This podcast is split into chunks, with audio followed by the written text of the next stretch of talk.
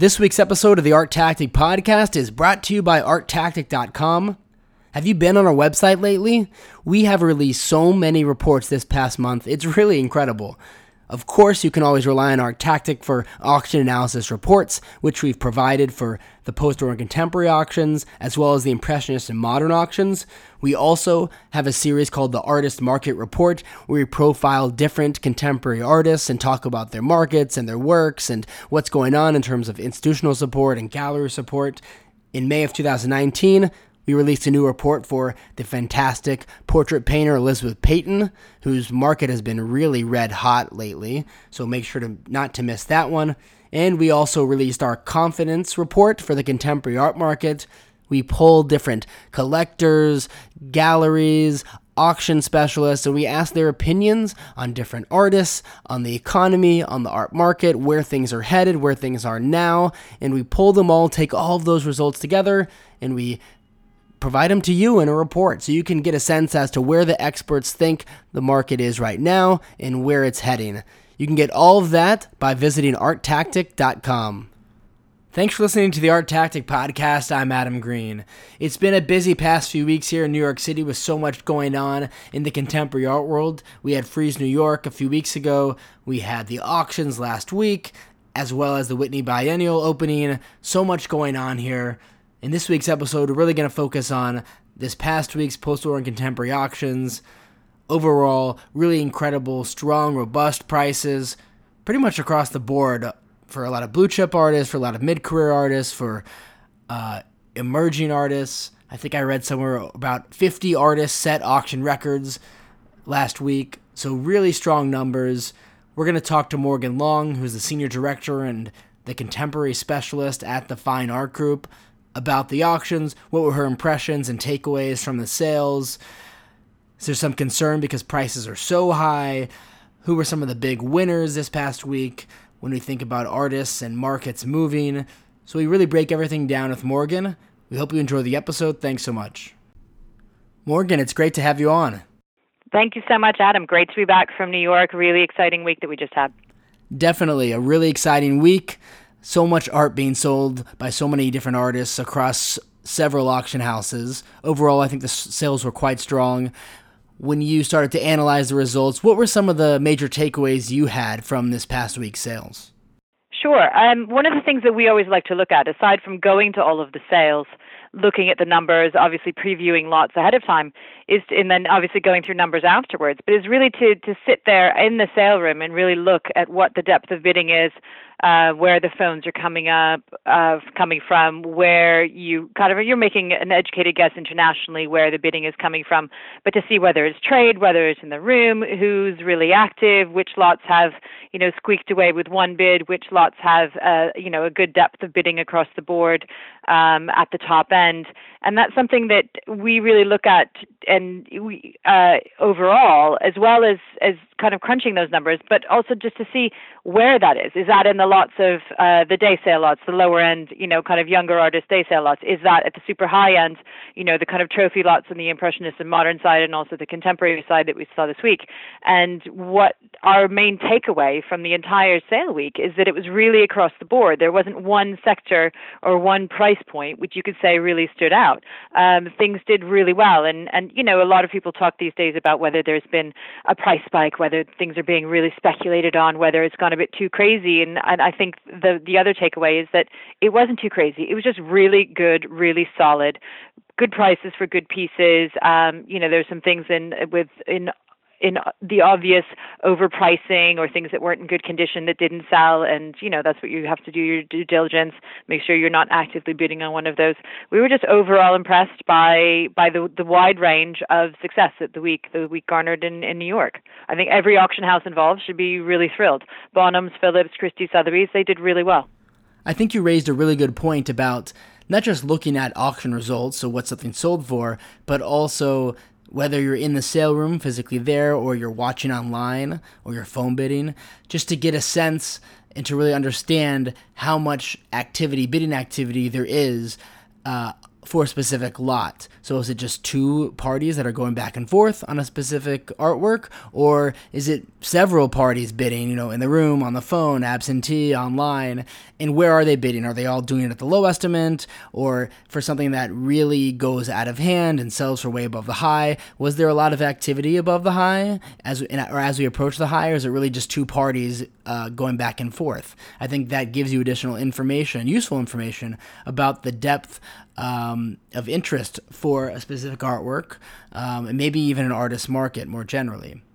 Yeah, exactly, exactly. And so I'd love to dig a little bit deeper and look at some of the artists and how they performed this past week. Specifically, who are some of the big winners over this last week's auctions? Whether it's artists who maybe we had high expectations and they actually achieved those expectations and the work sold really well, or maybe certain artists you know, expectations were more tempered, but they did fantastic. Um, so, who are some of the big winners of this past week? Well, I think we won't go into the obvious Jeff Koons and KAWS. um, I think their successes of the week were were fairly evident. Um, what I, there's a lot of chatter as well about you know Warhol has it been soft? Has it been you know a lot of activity? Is he coming back? I I think the the numbers kind of speak for themselves that you know the big pictures there deserve the prices that they got and some of the other ones were a little bit less successful. Um, you know the double Elvis found it hard to compete with uh, the Rauschenberg and the um, the the Koons Rabbit you know in terms of a 50 million dollar price tag at Christie's. Um, I was really thrilled to see the Rauschenberg price I have to say I've been a huge fan of his market for a long time, um, flying the flag over here in London for the American artists. Um, you know, it was a big price jump that estimate, and obviously a big result, just pipped by uh, by the rabbit. But um, you know, it was a one of a kind piece, and I think that's one of the things that we're constantly looking for when these things are coming up is is the rarity value, and are we going to see something like that again? Um, and in terms of the Rauschenberg, everybody admits, you know, this, this is as good as it gets in terms of the provenance, in terms of the date, in terms of the imagery involved, and and it it really ticked every box, and I was really thrilled to see that get the the price that it did. Um, can I can I talk about disappointments, Adam? Yes, please do. I was a little disappointed that there wasn't a greater showing for female artists during the week. You know, we saw a couple of Joan Mitchells do well. Um, but on that front, you know, there weren't that many things. And, you know, I've been a, a big fan of, of a big, I wouldn't say fan, but a, a big, um, oh, I've just been watching and, and hoping that some of these prices we're going to be seeing them increase for some of the, the women artists going. I mean, there were definitely some records. Um, Dana Schutz set uh, her own record twice in one night um, with a piece at Phillips and then another um, piece at Sotheby's. But I'm really hoping that we're getting a bit more exposure and, and a bit more, um, I don't know, evening sale activity, shall we say, um, um, for the female artists and a bit more recognition. But, uh, you know, on we push. Yeah, Dana had a fantastic week and it's long overdue. It's great to see the market finally catching up on her. She's just such an outstanding artist. Other female artists I thought did really well Amy Sherald, Jordan Casteel, Julie Curtis. Those are more younger artists. Um, artists like Cecily Brown, Mickalene Tom- Thomas. So I think there were female artists that had good weeks, but a lot of it was in the day sale, and I think it'll take time for that to appear in the evening sale because for so long female artists were undervalued and still are compared to some of their male, male counterparts. Yeah, I mean, we had look. There was a new new record for sculpture set by Louise Bourgeois. I think we've come to expect some of these things from Louise. It's just getting some of the the mid tier and really great female painters. You know, Cecily Brown had a, a good example come up. Um, but getting more of them involved into these evening sales will really, I think, showcase their work. So it is great that, that Dana Schutz, for example, has had that that evening sale platform where you know a couple years ago she didn't, and I just would love to see a few more women coming up there. Originally, you were known as the Fine Art Fund, not the Fine Art Group, because you launched as an art investment fund. You still have the funds now, as well as other business activities in the art market. But speaking of the funds that you still do operate, female artists and how undervalued they've been and maybe still are is that has that been a focus of the funds and have you been able to benefit from an investment perspective by acquiring female artists who have been undervalued for some time absolutely we have absolutely over the years um, championed and, and done incredibly well with some of these mid-level. And you know, Cecily Brown is one. We've we've always championed her work from the primary market when we're doing advisory for collectors um, to the secondary market in terms of investment. Um, really big fan of her work, and you know, it's been great to see her market continuing. Um, on the British angle of things, not that we saw any of her pictures this week, but Bridget Riley is another artist that we've you know on on every single level we started investing in her works in our funds. Um, I'm pretty sure paid some world record prices for pictures way back when, and you know this year we've seen she's got a retrospective opening um, very shortly in Edinburgh that's moving on to the Hayward in London uh, in October. Um, Um, so some of those female artists we've really watched their careers move, and we're very active on, on all different levels. I wanted to ask you about some of the incredible prices we're seeing for younger artists at auction this past week. If you look at each of the auction houses, just flip open the afternoon sessions. The first few lots are younger artists selling in the 100, 200, 300,000 dollar price range. We're seeing big price discrepancies between how these artists' works are priced on the primary market versus how they're priced on the secondary market. Should this be cause for concern? You're in art, you have a lot of experience in the art market. I'm sure you've seen these kind of things before, these very quick price escalations for artists. Um, have you seen this many times in the past? And um, what do you, how do you expect this to play out? Yeah, we definitely have seen this before. Interestingly, um, I was reading a couple of over Easter. Finally, had a couple of days off, um, which is a rarity in this uh, in this world these days, and uh, and highly enjoyable. And of course, I found myself reading old uh, exhibition catalogs, and you know, looking back, you know, 10 years at some of the auctions um, and seeing some of the names that were involved in, you know, the high prices in the day sale, high prices in the evening sale, and we're not seeing a lot of those artists even re- appear in the sales these days. And I was reading some exhibition catalogs, for example, from what Saatchi was doing in the early 2000s. Um, and, you know, there were a, a, lot of artists in there that we are looking at, including, you know, so he had a really fantastic group of, you know, not to keep going back to her, but Cecily Brown paintings, um, and some great Kippenbergers and some great Polkes. But a lot of the artists that were involved in those catalogs aren't artists that are even on the radar screen in the slightest today. So sometimes what we can see with those prices is is just a natural, you know, artists coming in and artists coming out of of that cycle for whatever reason. They stop producing, um, they stop appearing you know not so strongly on the market but i think it's something that is cyclical. I think it's not necessarily driven by the fact that they've had a huge price at auction. That's not the kind of thing that say oh the market's been pumped too high and then just falling after that. Um, i think there is a, a natural progression in here.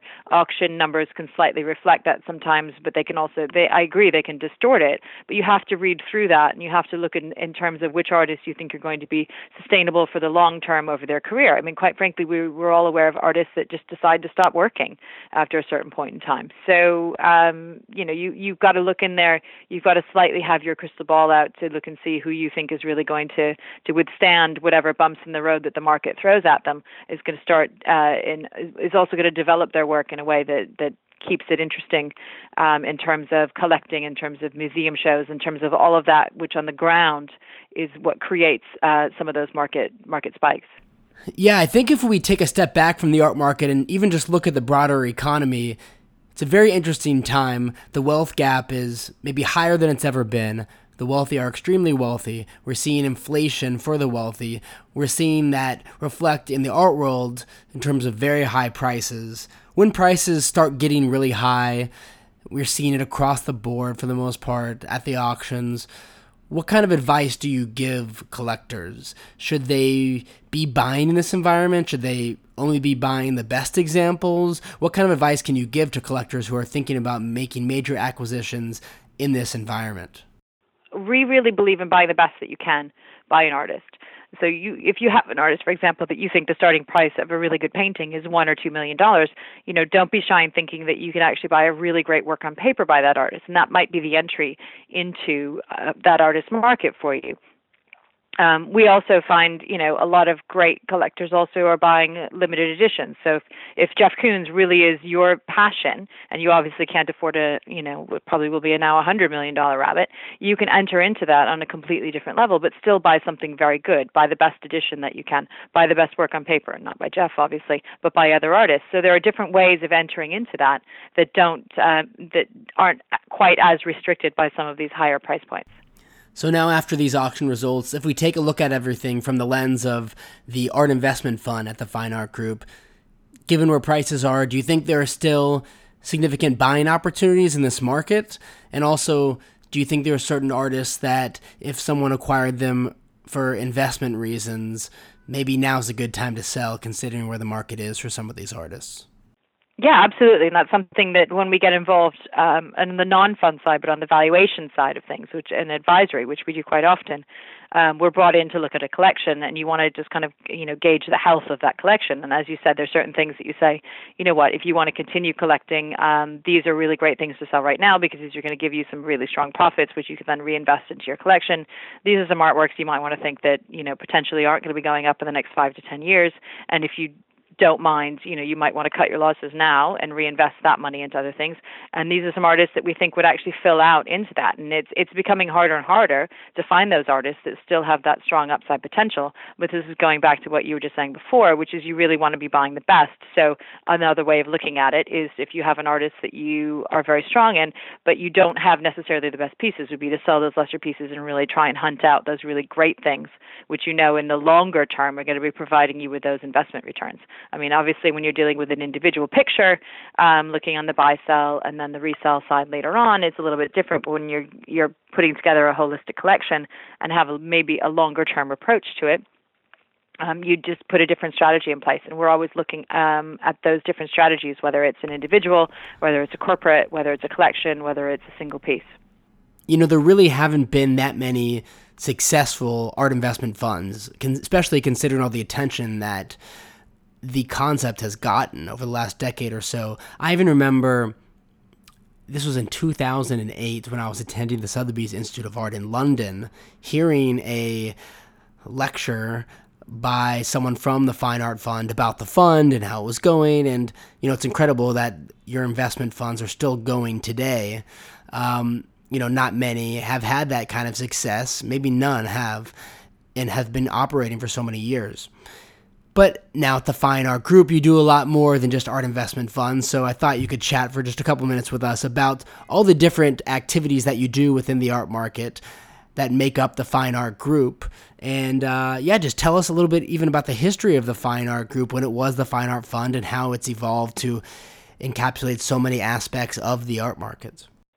Uh, well, the company has really grown, and that's one of the reasons I have to say why I've been involved with it since the beginning. And we've evolved with the way the market has changed. So we, we started off really just having uh, one investment fund, which invested across the board in uh, old masters, impressionist, modern, and contemporary.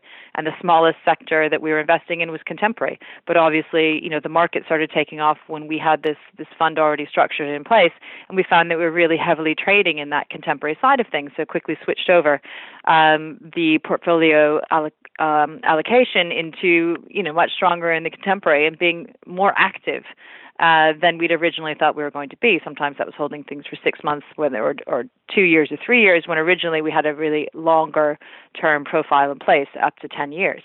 Um, so first fund grew into second fund, which grew into third fund. Um, and then, you know, a third fund was was really not even looking uh, for the most part in old masters at all. We were really heavily into, I think at that point, 2008, 2009, um, kind of rode through the the kind of the I wouldn't even call it a dip, maybe even a blip in the market in you know 2008, 2009, um, and then coming out the other side, you know what we've always talked about is is valuing is is pricing it looking things through an investment approach. And that's when really um, on the entrepreneurial side our chief executive philip hoffman uh, started looking at the fact that guarantees are becoming much more prevalent in the market again. Maybe this is a factor of if you know what happened in 2008 2009 people wanted some extra security when putting things in the market. So we started getting very heavily involved into that side of things. Um, interestingly now that, that that's kind of opened up and a lot of people are very active in that. We've become less active, um, having seen you know the opportunities that we could make early on aren't quite the same opportunities that we're looking at today. Um, that said, we're still very much involved um, on that side of um, looking at these, reviewing things, and and you know never would say no to another opportunity in the guarantee market. But um, we also you know started at that point a lot of people coming to us uh, in terms of helping them sell um, a lot of people aren't necessarily uh, feel that secure with what's happening in the art world. They don't really know the ins and the outs. They don't understand um, you know, a proposal from an auction house versus a private dealer, um, even a proposal from one auction house to another. So we found we had more clients coming to us who need assistance in slightly demystifying what's happening on the on the day to day in the art world. Um, and from that, kind of doing evaluations and looking holistically at collections led to helping people um, sell major collections. We're, we were involved the other year in, in one major estate sale um, at auction with everything from wine to monumental Botero sculptures. Um, we're very much involved right now in helping a client sell a major jewelry collection um, coming up at Christie's. And so we are kind of the middle person a lot of times uh, on the advisory side for clients who really need that extra help. Um, as well, it kind of grew holistically there into doing uh, really just straight collecting for people, new people coming into the market. We've got a lot of clients who are, are based in Asia, or based in the Middle East, um, who are based really all over, and they want help entering into that market and knowing that they're going to be buying things from the get go that are going to have long term value. It doesn't mean necessarily that they're looking at investment, but what they want to know is that they're they're very versed in what they're buying, um, whether it's you know something that they love and they really don't care that they might be making a speculative purchase, or whether it's it's a much more serious purchase and they want all of the due diligence done properly as they see it um, by us before getting involved.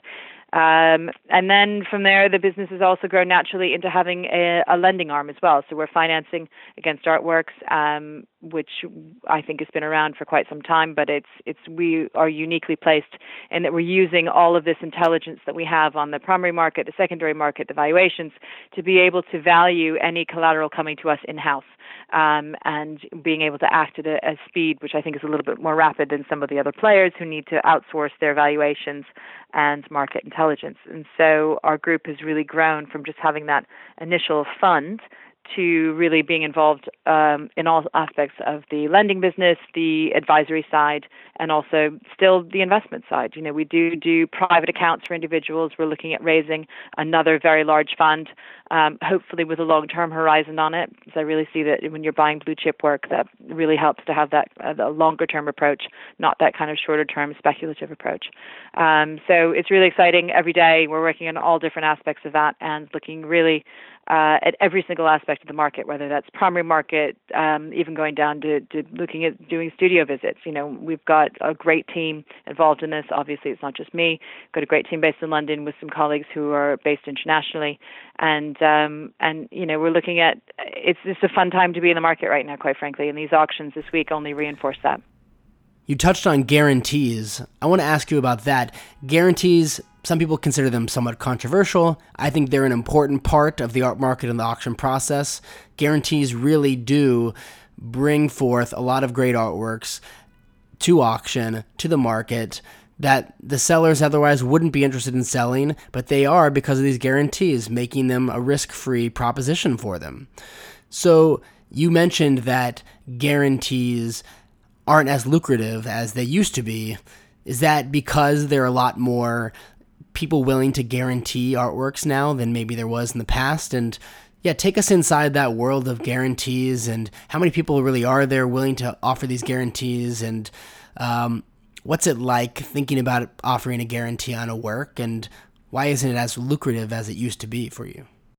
Absolutely, I think there are a lot more players who have entered into the market. Um, you know, it's it's been seen as a place where you uh, put a price on a piece. It's it's you know we like to say to somebody it's like putting a reserve price down on something, but it's a reserve price that you need to buy um, if you are the only bidder in place, and you've got to really make sure that you're happy to own that piece um, to either add it to your collection or to add it to a portfolio. And I think we're finding a lot of people coming into the guarantee market who see it as a way to make upside. Um, I think there absolutely is upside to be made in the guarantee market if that's what you're looking for, but you also need to be prepared to own things. Um, there was an interesting article last week in uh, Kelly Crow wrote an interesting article in the Wall Street Journal where I think a few guarantee players reiterated that. But I think there are a lot of people in the guarantee market who've been slightly disappointed by the fact that they've come home with some significant art purchases in terms of, of price. Um, and so, because of having more players in the market, I think it's it was seen as a place where you know you could adjust your starting price on the guarantee a little bit higher to see which you know which guarantor you might get into place, and that probably, uh, to be frank, wasn't us. If you're driving the price up on your guarantee, when we're selling, and I have to say we've been on the other side as well. We we sell a lot with guarantees, and we see a guarantee um, as a starting place. We don't see it as the ultimate end price of what you're trying to get. A guarantee is great if you need that security in place, but it shouldn't be the highest price that you're trying to get for something. Uh, it should really be, um, a, as I said, a, star- a starting place. And uh, you know what we've found, and if this week tells us anything, it's that having artworks priced in the right range is where they really sell. And that was one thing I just wanted to go back on from this week is to look at, you know, the auction houses in terms of numbers, Christie's hit a much higher number than Sotheby's. So if you looked at the numbers, you might think that Christie's is more successful, but Sotheby's, in fact, sold more artworks right within the range, at or within the range of their estimates, than any of the other houses. And I think that actually is a true success of the week, is being able to see who accurately priced things, guarantees or no guarantees, um, at the right level, rather than having to let things go, you know, for in some cases a million dollars below the low estimate. Um, so guarantees definitely feed into that, but this season, I would say as well, we saw a few, a bit fewer guarantees than in previous seasons, um, which gives all of us the security to be able to to gauge the market on a more accurate standing and say that these are real prices with real bidders, um, and not just a single guarantee in place or a price that's been slightly inflated because of of the security of having a guarantee. Morgan, thanks so much for coming on the podcast and helping us recap last week's very interesting and very strong post war contemporary auctions. There's a lot to digest, and we appreciate you jumping on and helping us do it. If our listeners want to learn more about the Fine Art Group, what's the website they can visit? Uh, fineartgroup.com. Pretty simple. Thank you so much, Adam. It was great to speak to you today. Thanks again.